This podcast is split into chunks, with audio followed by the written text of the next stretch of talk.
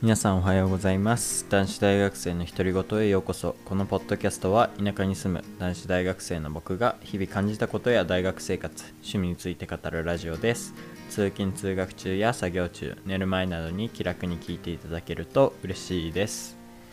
はい。現在はですね10月14日金曜日、えー10時45分でございます、ま、おはようございますじゃないか。じゃあ挨拶は。こんにちはかな。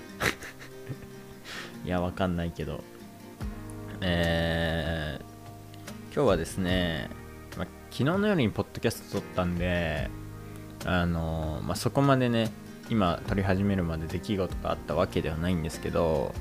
まあ、一個大きな出来事がああったのと、あとは、えーっと、そうですね、その、ま、今日朝起きてご飯食べて、まあ、一応授業をね、受けたんですよ。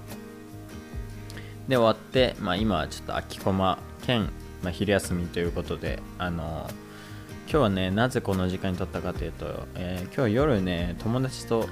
えーご飯食べたりするかもしれないというか、まあ、遊ぶかもしれないんで、えーまあ、夜撮れないかもしれないということで今日はこの時間に撮り始めてます。はい。いや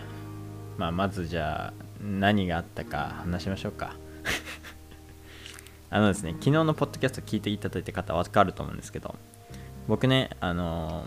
経済の指標の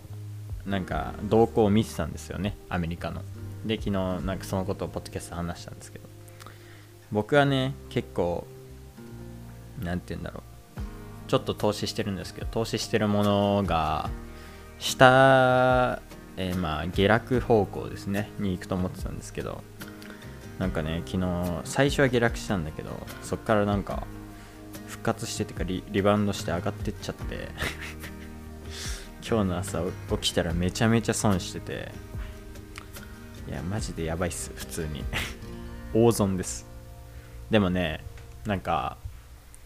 まだちょっと外工事してるからうるさいかもしれない。あのまあ気にしないでちょっと聞いてください。あのでも僕自身は別にいいことはないですよ。めちゃめちゃ損してるんだよだって大学生にとってさしかもさ何万円何十万円っていう金額の損ってさでかいじゃん正直。だってめっちゃバイトしてきて貯めたお金だし。うん。なんだけどなんか僕的にはこう生涯で見た時にこうまだ何十万円って小さい方じゃないですか。だからそれで損したっていうのは、まあ、正直なんかいい経験だなというかそれぐらいで収まってえーっとなんていうんです生涯長い目で見たらそれぐらいで収まってしかもそういう短期でその僕が損した部分っていうのは短期で取引してた分なんですけど短期で取引するとそういうことになるんだよっていう、まあ、しかも結まあレバリレバレッジっていう、まあ、信用取引みたいなのもちょっとしてたんで、うん、だからそれも含めてその今失敗してよかったなってめっちゃ思いますね。はい。これはねあの皆さん投資は本当自己責任なんで 僕今めちゃめちゃ自分で自分に責任を負ってるんですけど 過去の自分のね頑張りを無駄にするみたいな感じなんですけどえー自己責任なんで自分で考えて行動してほしいんですけど、まあ、僕のねこの失敗は、えーまあ、皆さんの教訓にもなると思うので、はい、そう。変にギャンブルみたいなことは絶対しない方がいいです、はい、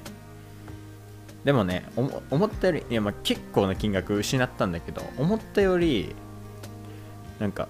え心が安定してる。っていうかなんでなんだろうね。まあ一応そのもうほんとね生活できないくらい全部なくなったってことじゃなくて、まあ、貯金もあの一応そのしてあるから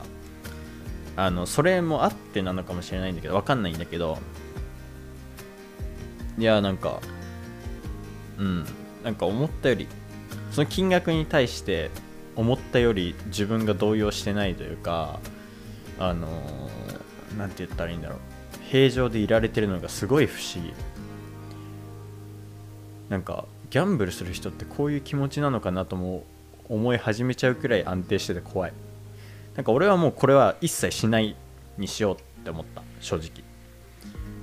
まあ皆さんに別に言ってるわけじゃなくてもう僕は今までいろいろ本読んできて分かってたの。その長い目で見た方が。で長期的な目線で投資とかやるやった方がいいしもいろんな物事においてもそうだと思ってた正直。分かってた。けど実際それが分かっててもできなかったっていう自分。まあその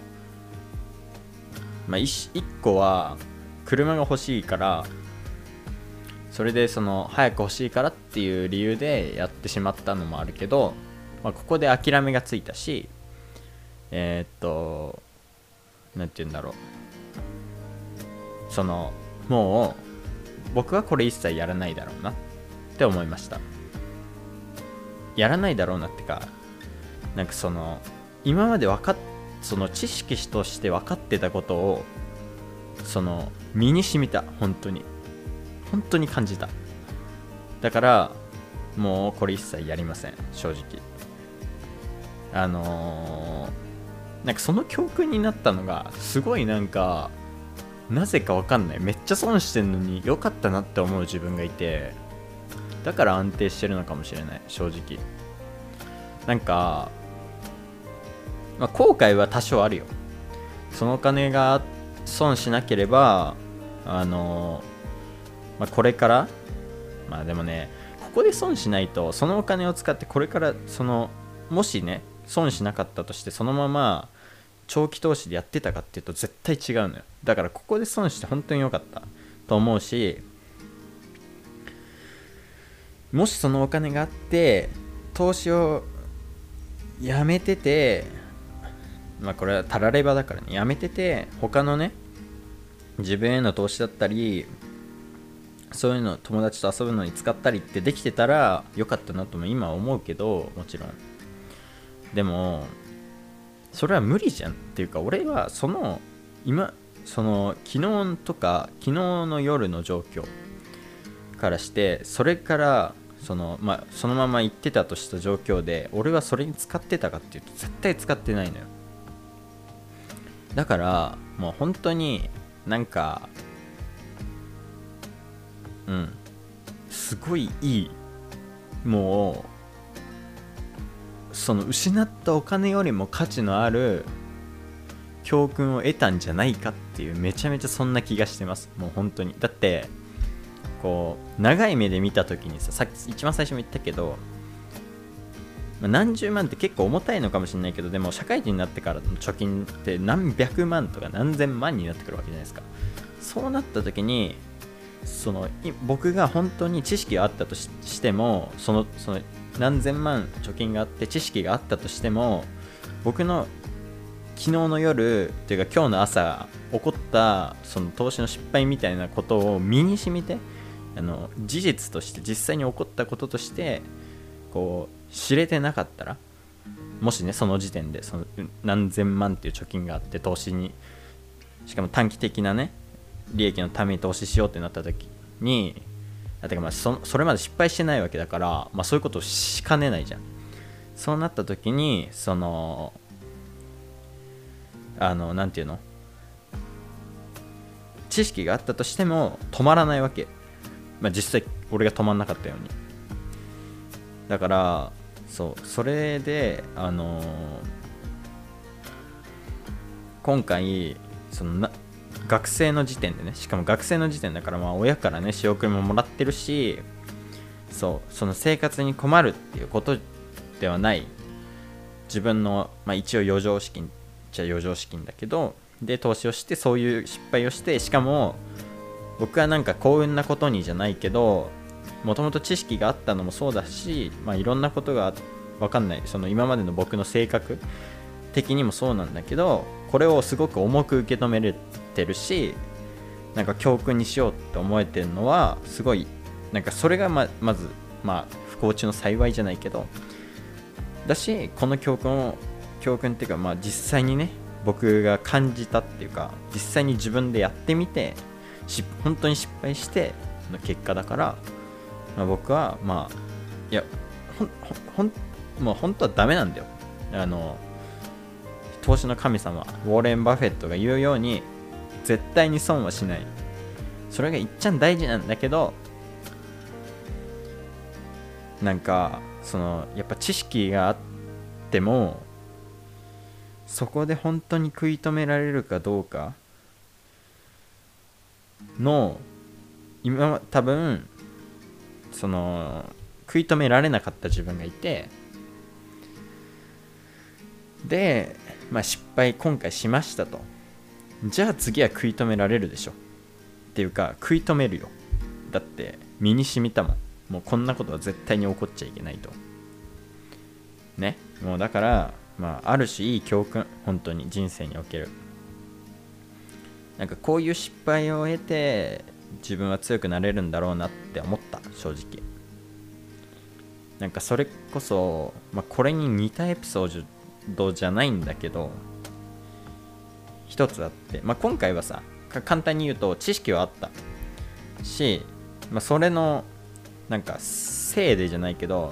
まあ、自分は大丈夫だろうっていう気持ちはちょっとあった正直。なんかその知識をつけてきたからね。大丈夫だろうっていうのはあった。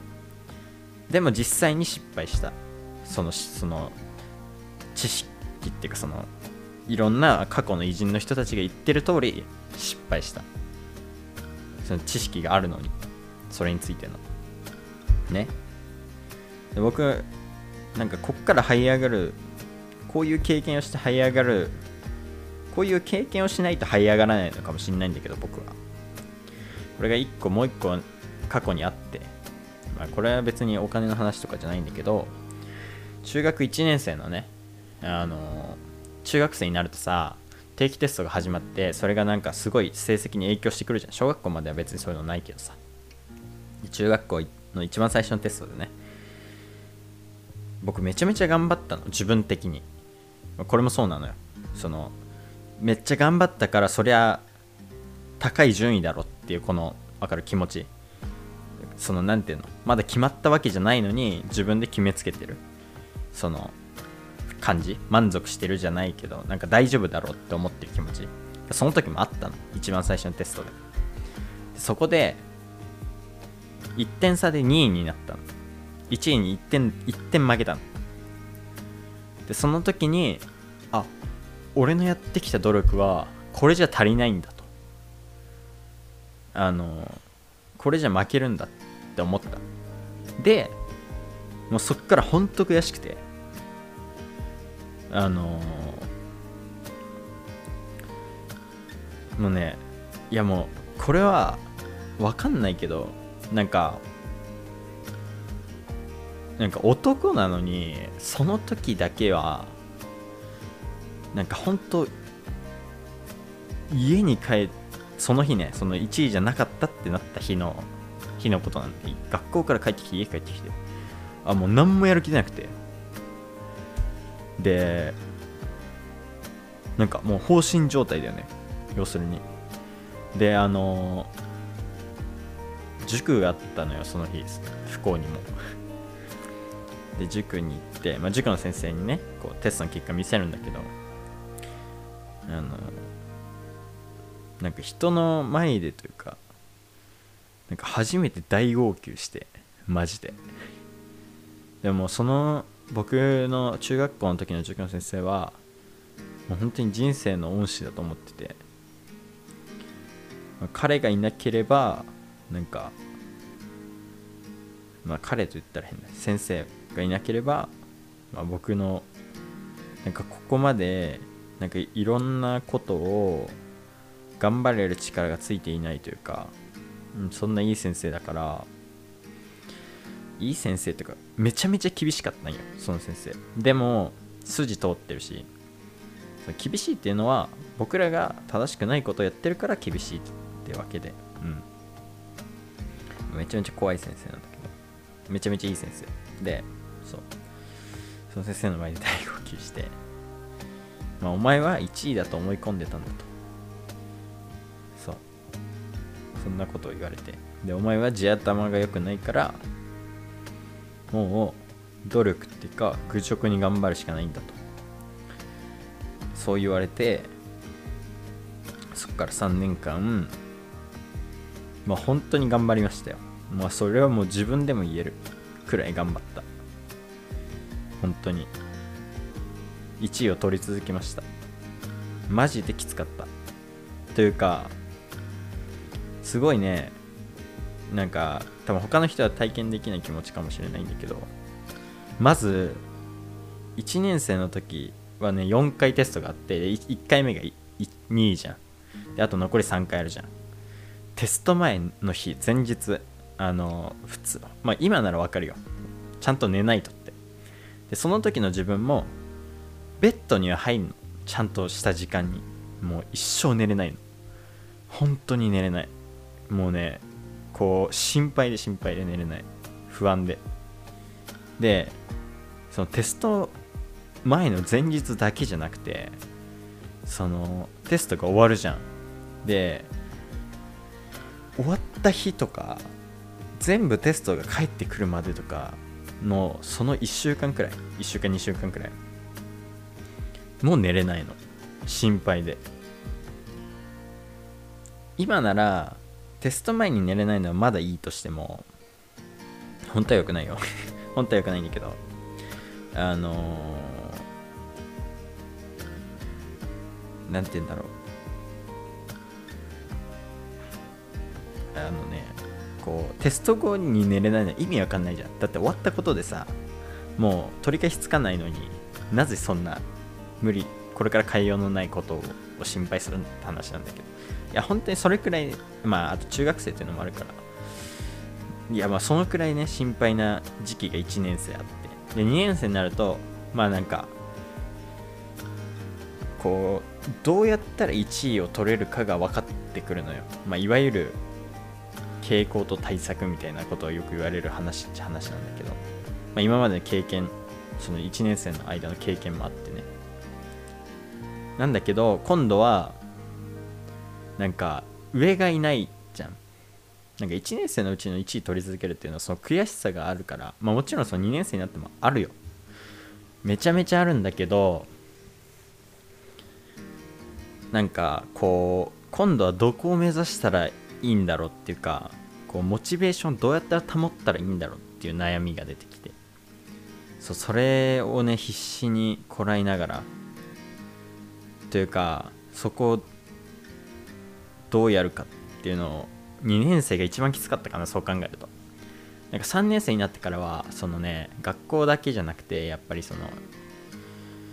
何て言うんだろういろんな他の学校の中学生も受けるテストでこう順位がバッて出ると、まあ、俺より上なんてもちろんいっぱいいるじゃん。だって僕地頭悪いからさ、まあ、ほぼね自分の頑張りで点取ってきたみたいな人だからそのまあ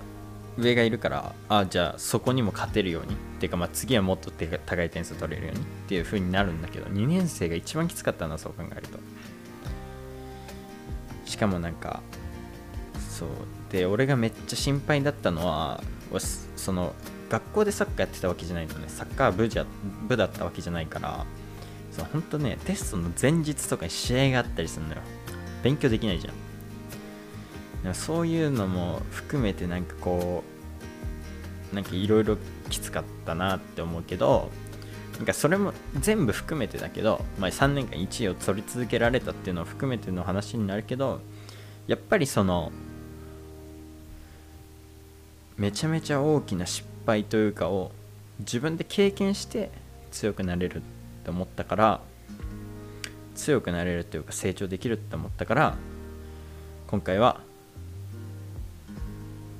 本当はよく、まあ、その周り周りから見たらもちろんめちゃめちゃ悪いことだよ。多分親からしてもなんでそんなお金を無駄にしてんのって話になるけど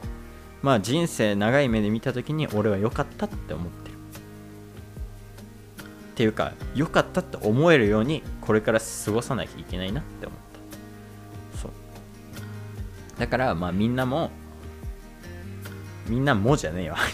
みんなは俺の教訓今話したような、まあ、俺のテンション感もわかるでしょ？損はしてるからね。笑って笑ってられるのもすごいよ。俺自分でびっくりしてるもん。いや本当にねなんかうん。こう意外とスラーって感じなんだなっていう。なんか初めての感覚ではないけどうん。なんか、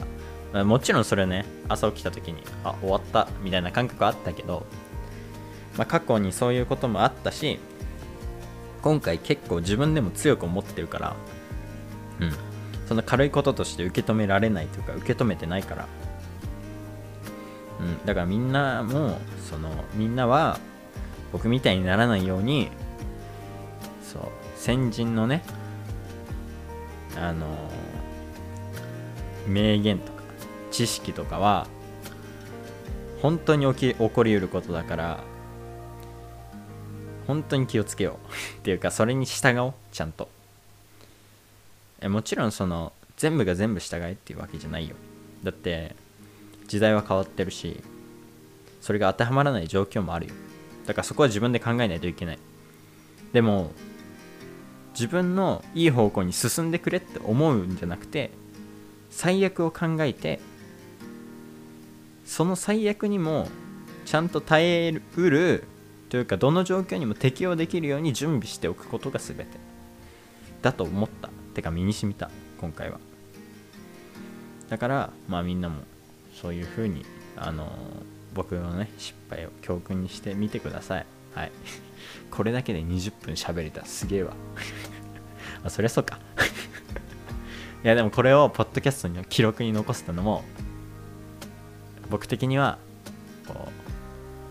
いつもはねポッドキャスト見返さない聞き返さないよだけどこれだけはなんかこうその将来こうこれから過ごしていく中でもこういや本当にお前ちゃんと考えられてるかと,、えっと最悪まで考えて行動できてるかと。いうこと。その面倒くさがらずというか自分のいい方向ばっかりに考えずいろんな状況を想定して生きてるかっていうのをこう振り返らせるというか思い出させるためにもこのポッドキャストはまあ別に自分でも聞こうかなって思えるくらいなんか僕的にはいい記録になりました。てかもうだったらもう全てもうちょい具体的に話すわ。えっとね僕は、えー、30万円くらい損しました。普通に。いや普通にでかいよね。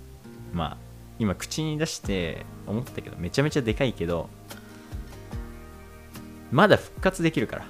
僕には。復活できるチャンスがある。正直。ここで失敗してよかった。正直。破産しないで。一応その口座的には破産したんだけどあのー、なんて言ったらいいんだろう。こう本当の人生の破産ってあるじゃん。日本は1回だけできるじゃん。それをこうなんていう法的な破産までいかいかずともすごく大きく体験できたし失敗を経験できたからこれは絶対に教訓にして生きていかないとなって思った。しなんかあともう一個思ったここでちょっと結構一気に話変わるんだけどあのー、お金ってなくなってもあんまり悲しくないんだなってちょっとごめんめっいい話してんのに工事めっちゃうるさい。ごめん。今外壁工事しててねめっちゃうるさいんだけど。あのー、もう一個ねその教訓として思ったのはえっと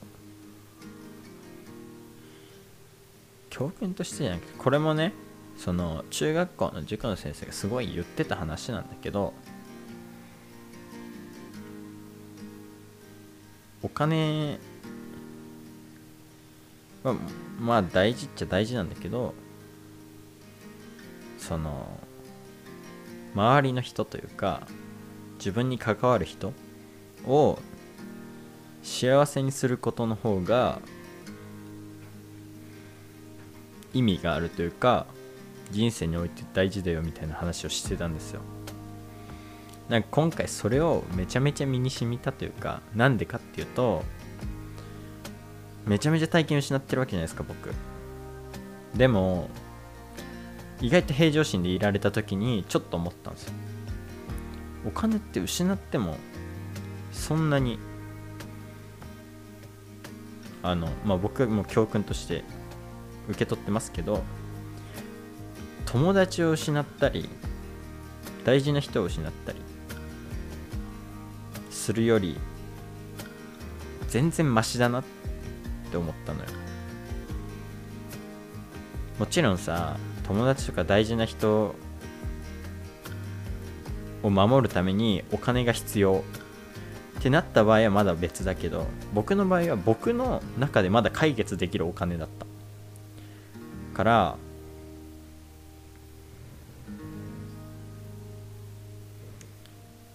まだその何て言うんだろう。良かったじゃないけどうん良かったっていうかそうそのお金ってめっちゃ工事うるさいな。目の前の壁工事してるわ。ごめんなさい。お金って周りの人とか大事な人を人よりはそんなに大事じゃないというかもうこれからはやっぱり塾の先生が言ってた通り周りの人とか自分に関わる人たち大事な人たち人を幸せにすることの方が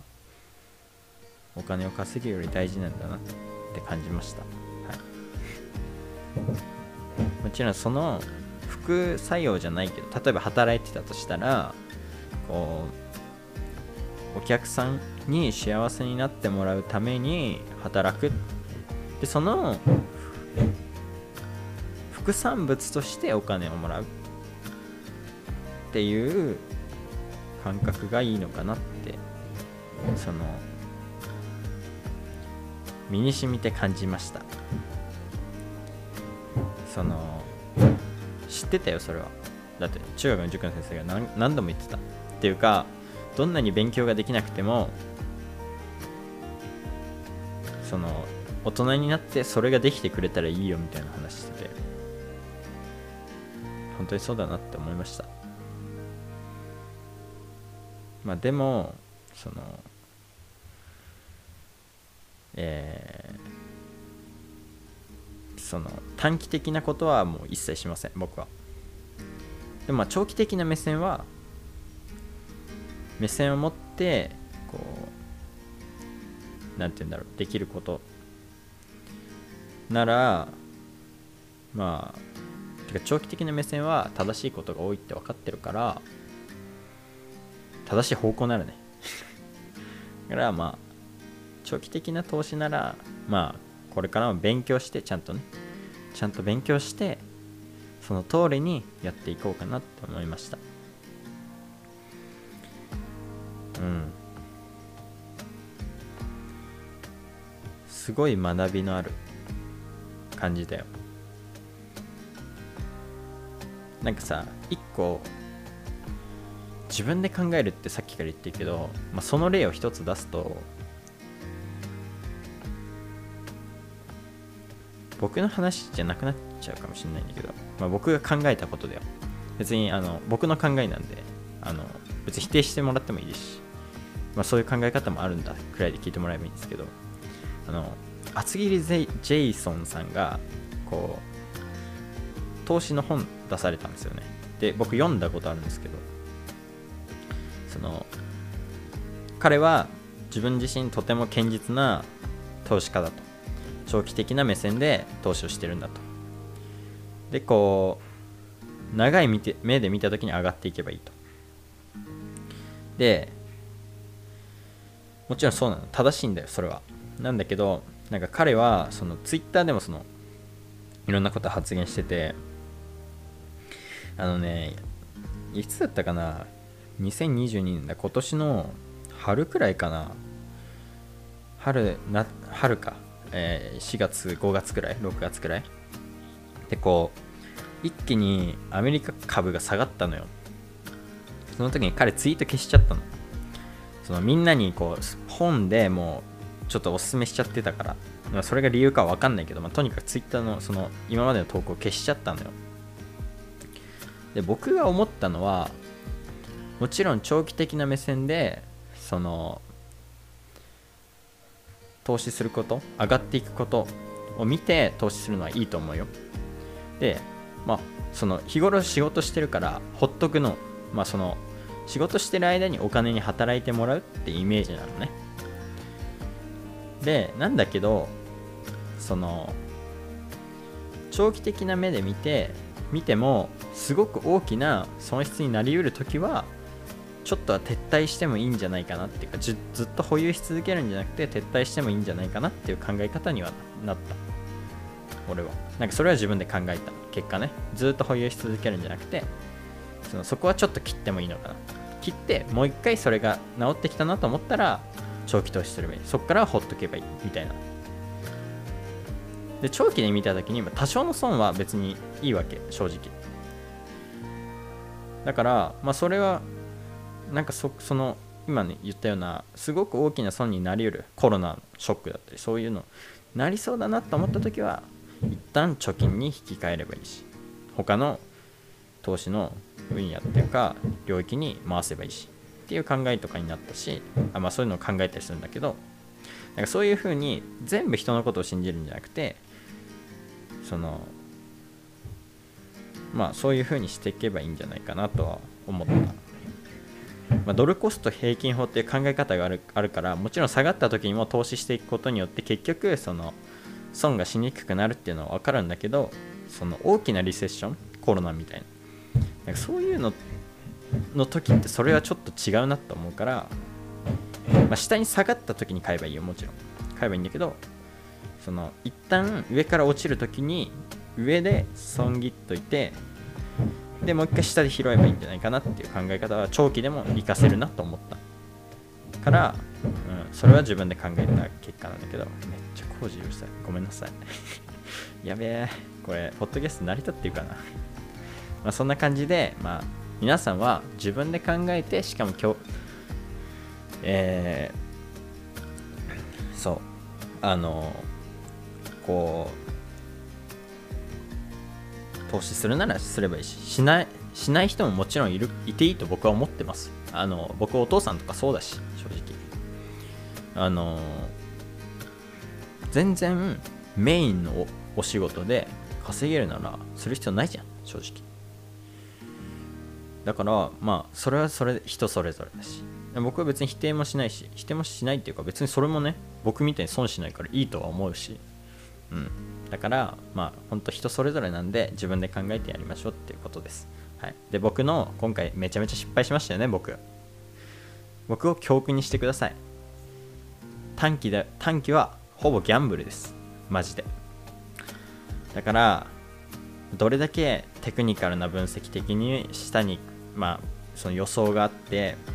でファンダメンタル的に予想があって、まあ、こうこういうのあるんですよ、まあ、分析手法みたいなの。があっても予想できても短期でやるっていうのはめちゃめちゃリスキーです。なので気をつけましょうっていうことです。はい。僕を教訓にしてください。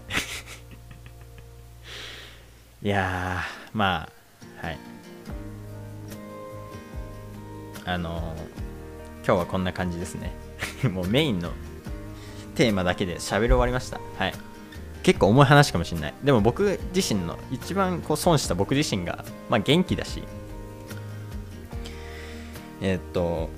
別に軽く考えてるわけでは全くないよ。でも普段の暮らしは普通にできるしなんかもう諦めついた正直。車は時が来たら買えると思ってこれからも頑張ります普通に。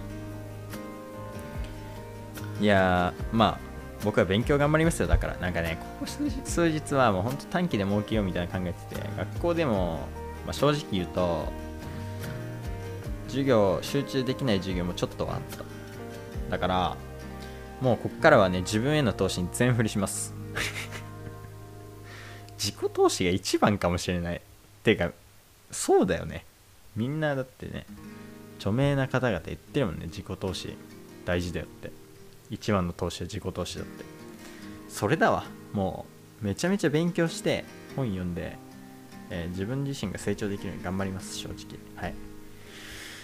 そんな感じで、えー今日は終わりにしたいと思いますが えっとねあそうだね、まずこれで僕の話すことは終わりですけどえっといまだにねこのポッドキャスト、えーお便りがいつも届いてません。あの皆さんお便りください。はい。で内容はね何でも構いませんので質問でも要望でも自慢でも何でも構いません、えー概要欄の Google フォームもしくは Instagram の DM からお願いいたします。はい。今日は終わりたいと思います。ちょっと挨拶はねなんか今までさ寝る人とか寝る前に聞いてくれてる人に対しておやすみなさいとかこれから一日始まる人に頑張りましょうみたいな話してたけどなんかまとまんないから まあこれからはもっとスパッと終わりますね。はい、えー今回もお聴きいただきありがとうございました。また次回のポッドキャストでお会いしましょう。またね